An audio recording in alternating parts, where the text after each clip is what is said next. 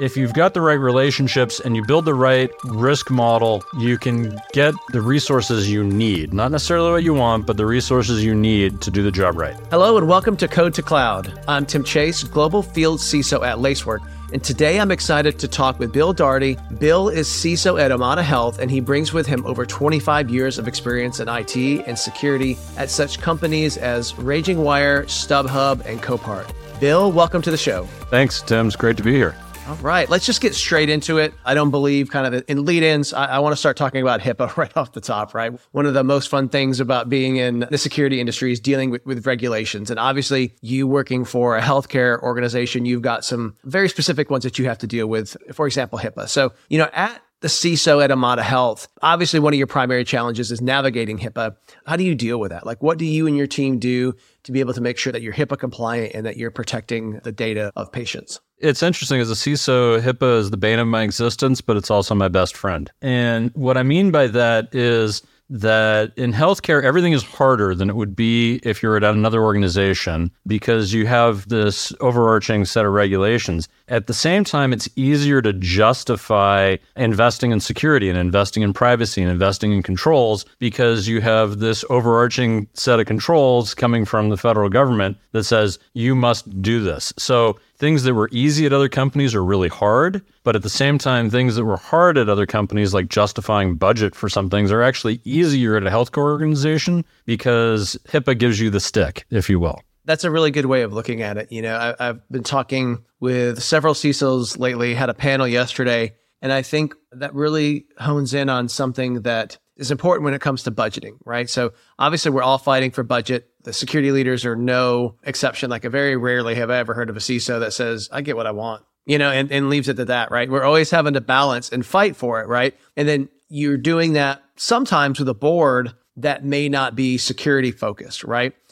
So you find that when you go up to your executives, you go up to your board, being able to say things like, look, we've got to comply to HIPAA. In order to comply to HIPAA, like we've got to enforce it, all of this encryption here. We have to be monitoring at the intrusion detection level. Like it kind of gives you that way of enforcing security and getting budget. I would say I've never met the CISO that has too much budget. I certainly don't have too much budget. And if my board is listening in, I could I could absolutely use some more money.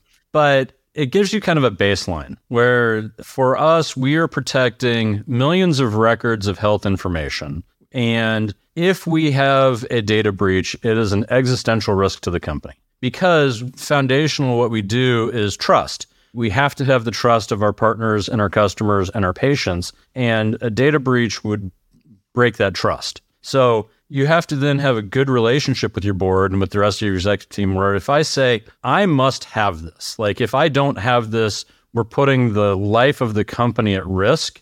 You have to build up a trust where you can't just pull that card every time. If you pull that card every time, your chicken little is not going to work. But it certainly gives you a framework and a backdrop to say, these are the things that are really important and these are the things that we must do. And here's why. I was working with our general counsel the last couple months trying to come up with a more sophisticated financial model where we could actually model out what is our real risk of a data breach on a per record basis? And the answer is it's really, really complicated. It's also really large dollar amounts. This year, we will cross having more than 1 million patients in our program. So think of that as 1 million people where we have health information. Now go look at any study on the cost of, or the risk of a record and let's say it gives you a range, and the low end of the range, it's five or ten dollars a record. At the high end of the range, it's five hundred dollars a record. So five hundred dollars a record times a million patients is a really large number of a data breach. But that isn't actually our risk because not all records are created equal. So I guess it's a long way of saying if you've got the right relationships and you build the right risk model, you can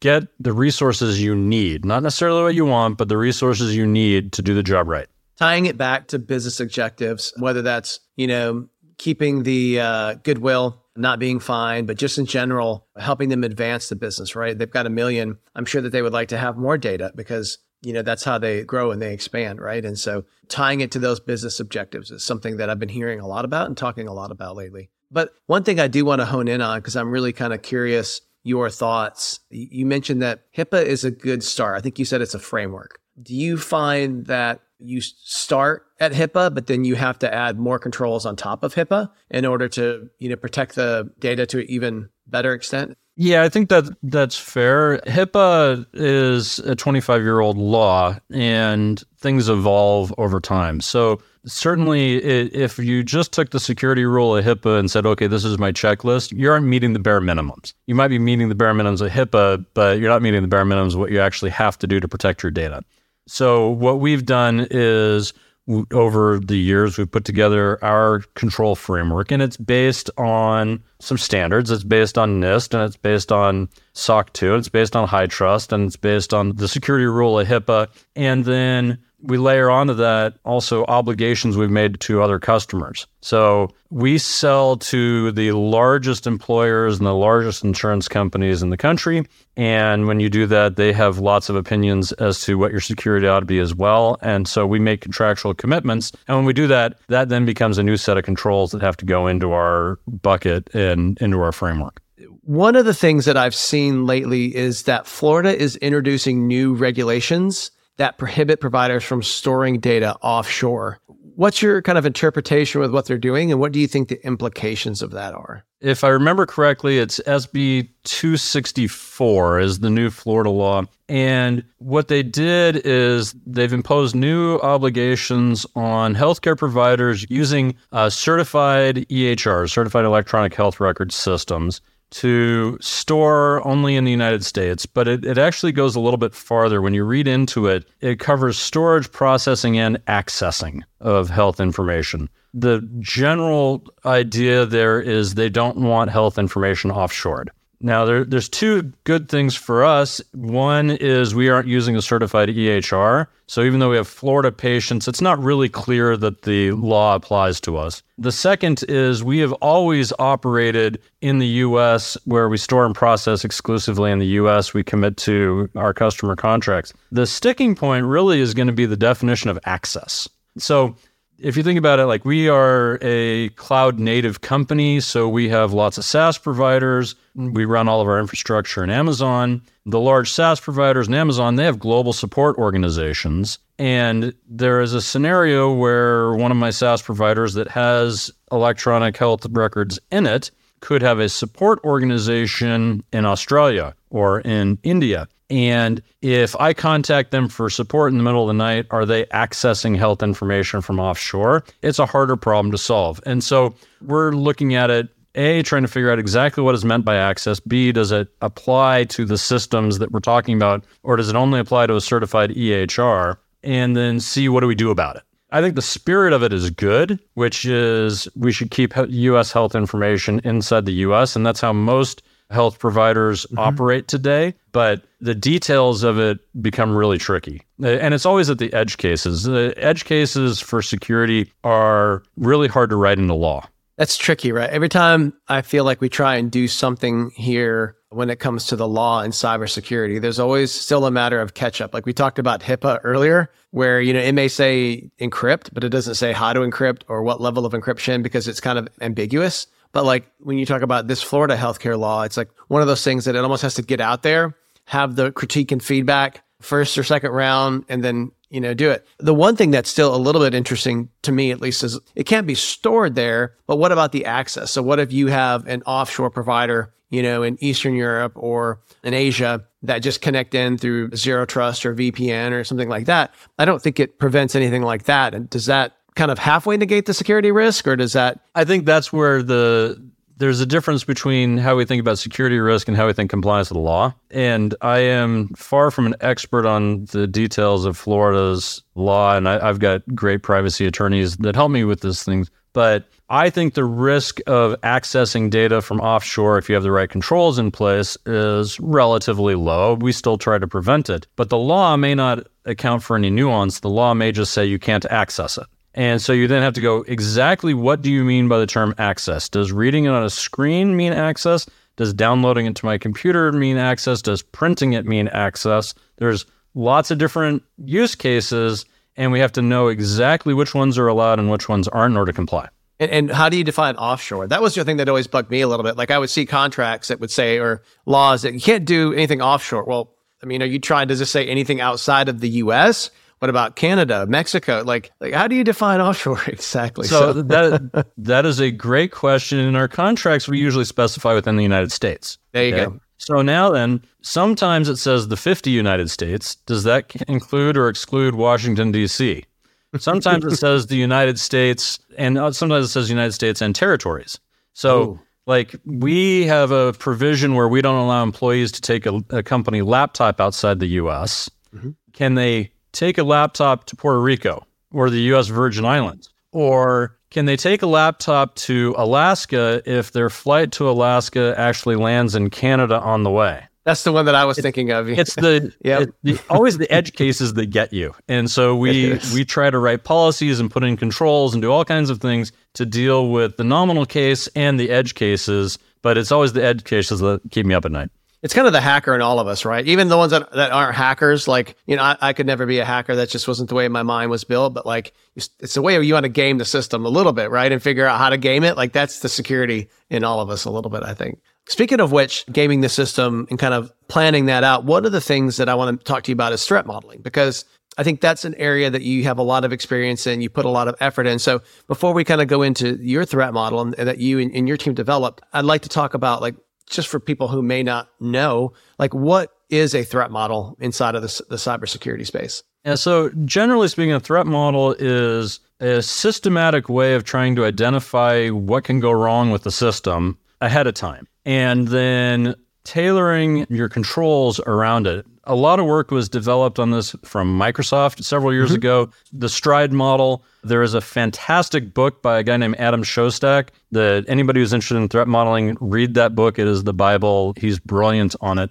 And they were really focusing on the biggest kind of commonplace risks in software development and how, how do we prevent those? So things like we want to our software to be available. So the D in Stride is stands for denial of service. What do we need to do in our code or in our system design to prevent denial of service so that we have this goal of availability achievable? So it's been around for a lot of years and one of the goals of using threat modeling is to do it early and the other is to make it repeatable. So you, you want to be able to have across a large group of people the same general answers to come out every time you do it if that makes sense. So it, mm-hmm. it's a systematic way of identifying risks versus just getting into a room with a whiteboard and throwing stuff at a wall and see what sticks. Yeah. And I think the repeatable part is something I've always honed in on in my cyber career. Like when I'm leading a, starting a cloud security team or an application security team, whatever you do in the process you roll out has to be repeatable. It can't be something that you and you alone can do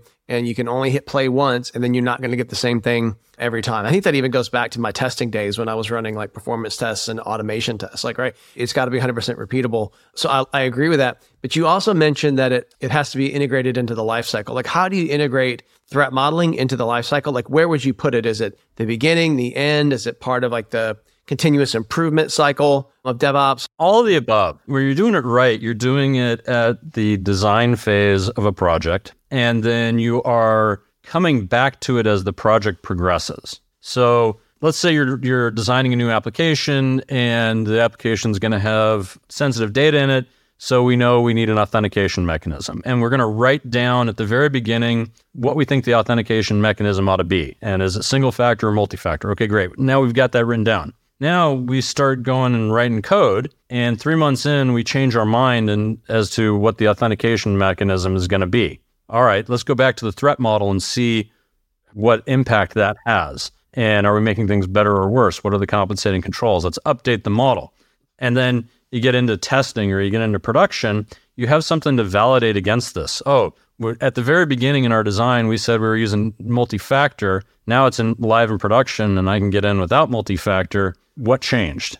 Change. So mm-hmm. it, it's a way of analyzing a system, and you can look at it like if you have a system in place already, you can go do a threat model on it and use that to assess the risk of the system. But ideally, you're doing it at the very, very beginning. We also use it for our vendors. Every time we're, we're going to bring on a new vendor, we do a threat model on them because we need to figure out how that vendor is going to fit into our ecosystem. So a, a good threat model can be inserted at all various stages of the lifecycle. Yeah, it seems like there's a little bit of parallel, I think, like the way that I do static testing sometimes. Like it's not always like you run a fresh static scan every single time. Sometimes it's you run it on the diff, like what right. has changed, and you just run it based on that, right? Like, because that's the way I think to scale to some extent. Like at the very beginning, or maybe at the beginning of every release, or something along those lines. Like maybe you'll run a, a fresh one just to make sure that you have a complete understanding, you haven't missed anything. And it comes at the end. Like I'm a big fan of the the continuous improvement. So some people think it's very much linear and then you're done with the development of what you're building, right?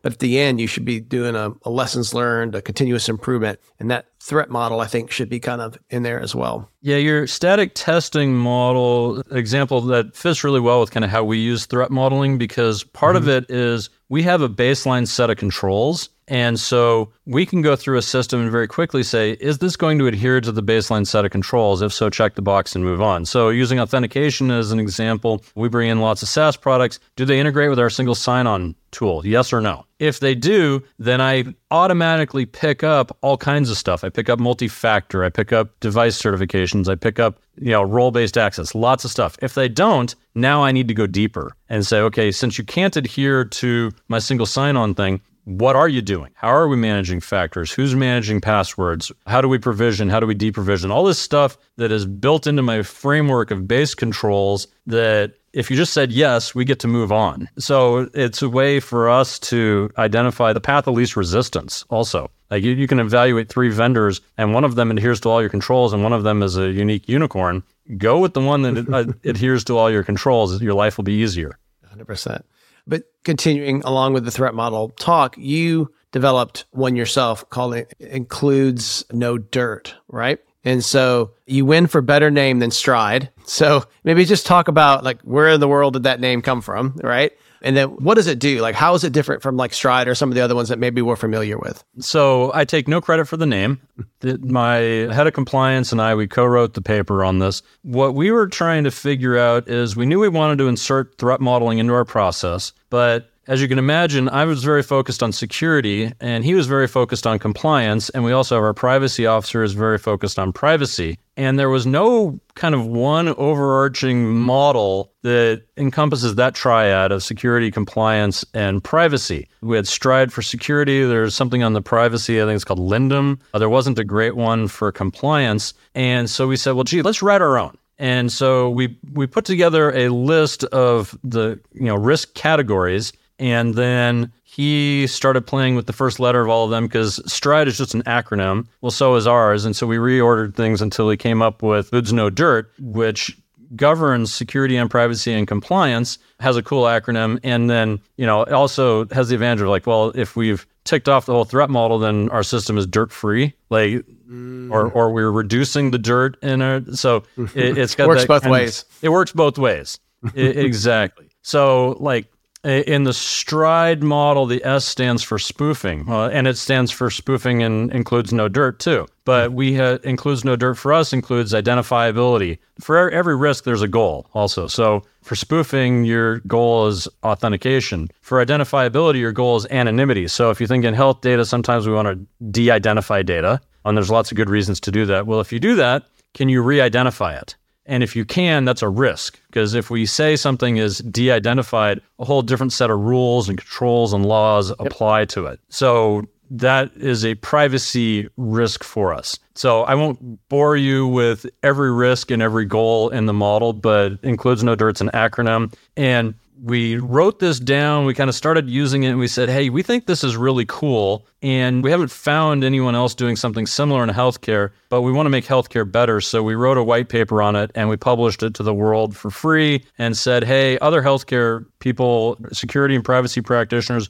please start using this. It'll make your life better. So anyone who wants it, you can download it includesnodirt.com. And we hope you use it and we hope you extend it and modify it and make it your own. I love it. I spent uh, quite a bit of time reading through it after we talked last time, just because I'm always I'm always curious when I'm building training or talking to people about threat modeling, like what are some of the different options that are out there. So if you haven't checked it out, just Google, you know, includes no dirt threat model and and learn more about it and read the white paper. It's a really interesting way to go about it. So taking the conversation a little bit of a different direction, but I kind of want to talk about cybersecurity basics and why do you think that it's important to revisit cybersecurity basics? And then what are the basics? A couple years ago, actually, during COVID, I got asked to be a contributing author to a book with a bunch of other CISOs called Back to Basics. And the topic of it was basically asking a bunch of people who've got a lot of scar tissue and have done this how do we get back to just the core essence of what we're doing as security practitioners and cover the basics. And if you look at a lot of breaches that occur every year, it's pretty clear that there's some organizations that aren't even covering the basics.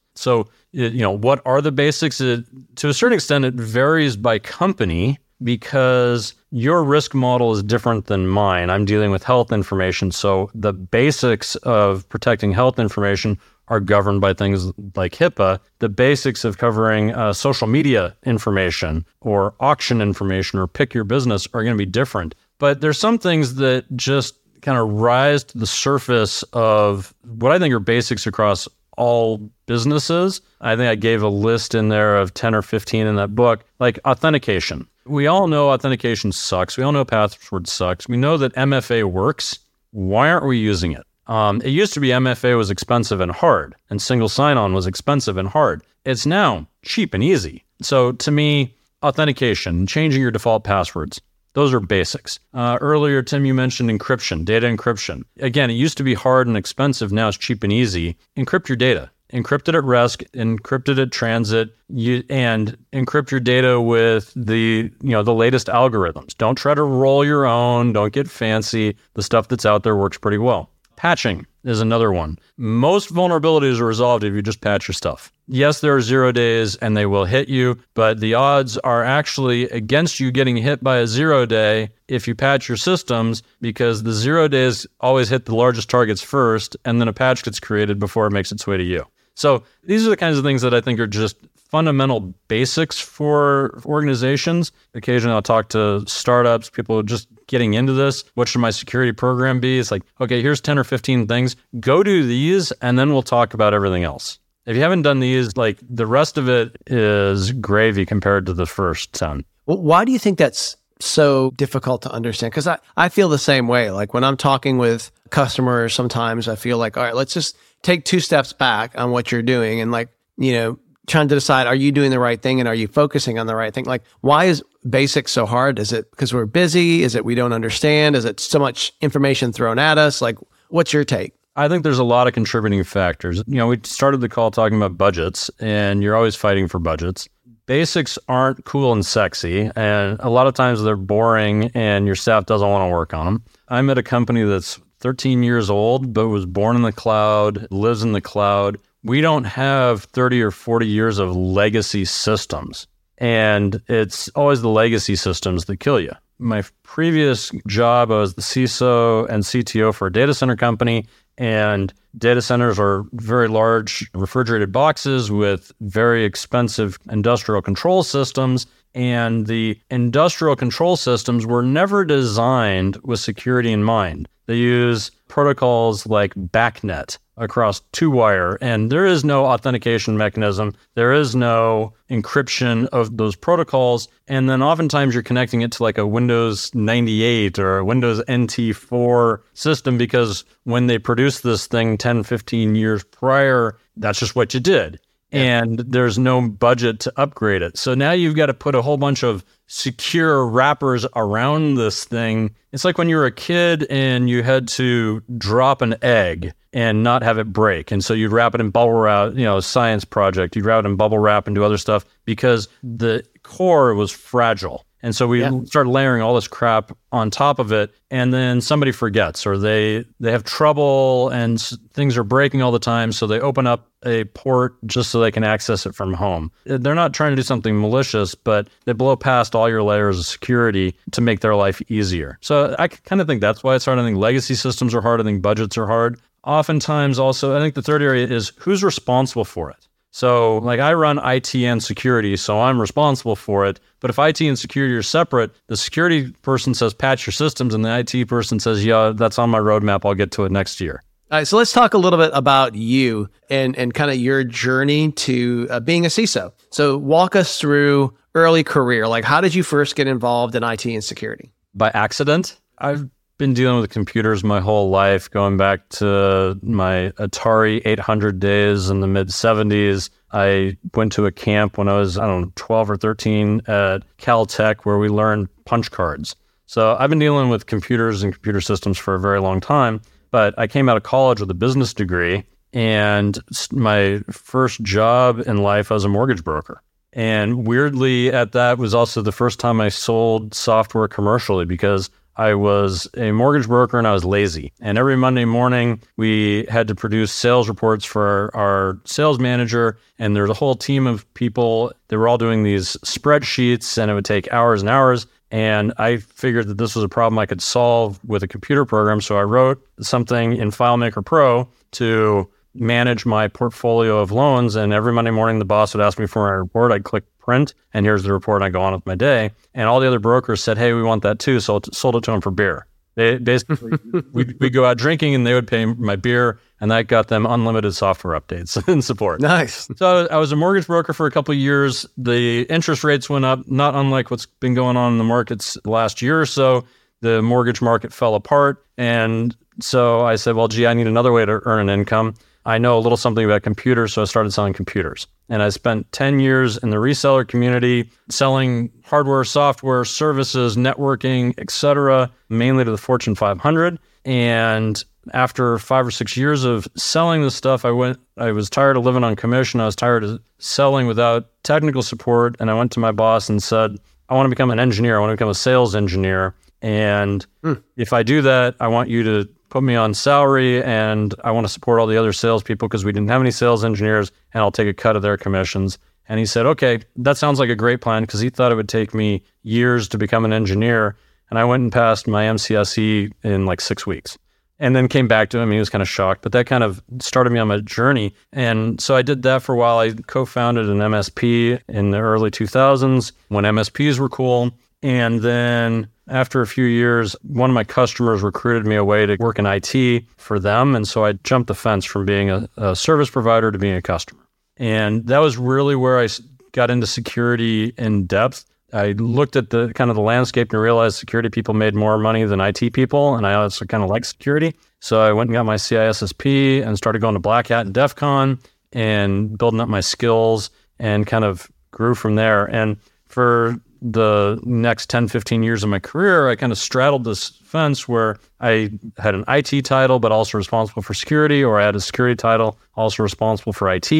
And then now at Omada, my title is security, but I'm also responsible for internal IT. I think that that model works really well because I'm responsible not only for the policy, but for the implementation. And so that makes me accountable for how well it works. So it sounds like the CISO became kind of a natural path at, at, at, some point, like just because you wanted to do more, you got that skill set, you built it up. And then eventually, like the CISO just made sense for you because you were managing it, you were doing it, then managing it, and then just leading it for the for the company. Yeah, yeah, I think that's the... fair. At every job I entered, I was able to kind of advance my career and take on more responsibility and more leadership. But CISOs have to be really good at talking to the business it's one of the most important roles of a CISO is understanding the needs of your executive partners. So my early days in banking, you know, mortgage banking and in selling, those actually helped me out a lot because I've carried a bag. I know what it looks like. Or a company I was at, I, I was responsible for accounting and, and accounting system transition. So I can talk to the CFO about our financials and I can talk to our head of commercial about the sales process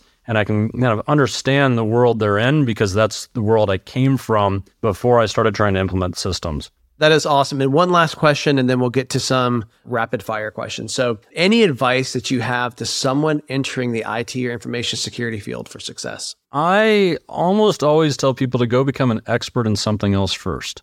So, the best IT people and the best security people that I know have some other expertise within the business first. So, it, like, if you want to be really good at operating a financial system, you should understand accounting first. And not just understand it, but you should have actually had to pay a bill or make payroll or lived what it's like. If you want to run an HRIS system, you should have some expertise in working in an HR department. Uh, if you want to run Salesforce, run a commercial system, you should have some expertise in the sales side of the house and some affinity for what it's like to get up every morning and make 50 cold calls and get hung up on 50 times because that then gives you the the knowledge you need to make the system better for the people who are going to actually use it. So I consider the fact that I didn't start out in IT or security actually a gift because it gives me at least some empathy for my customers.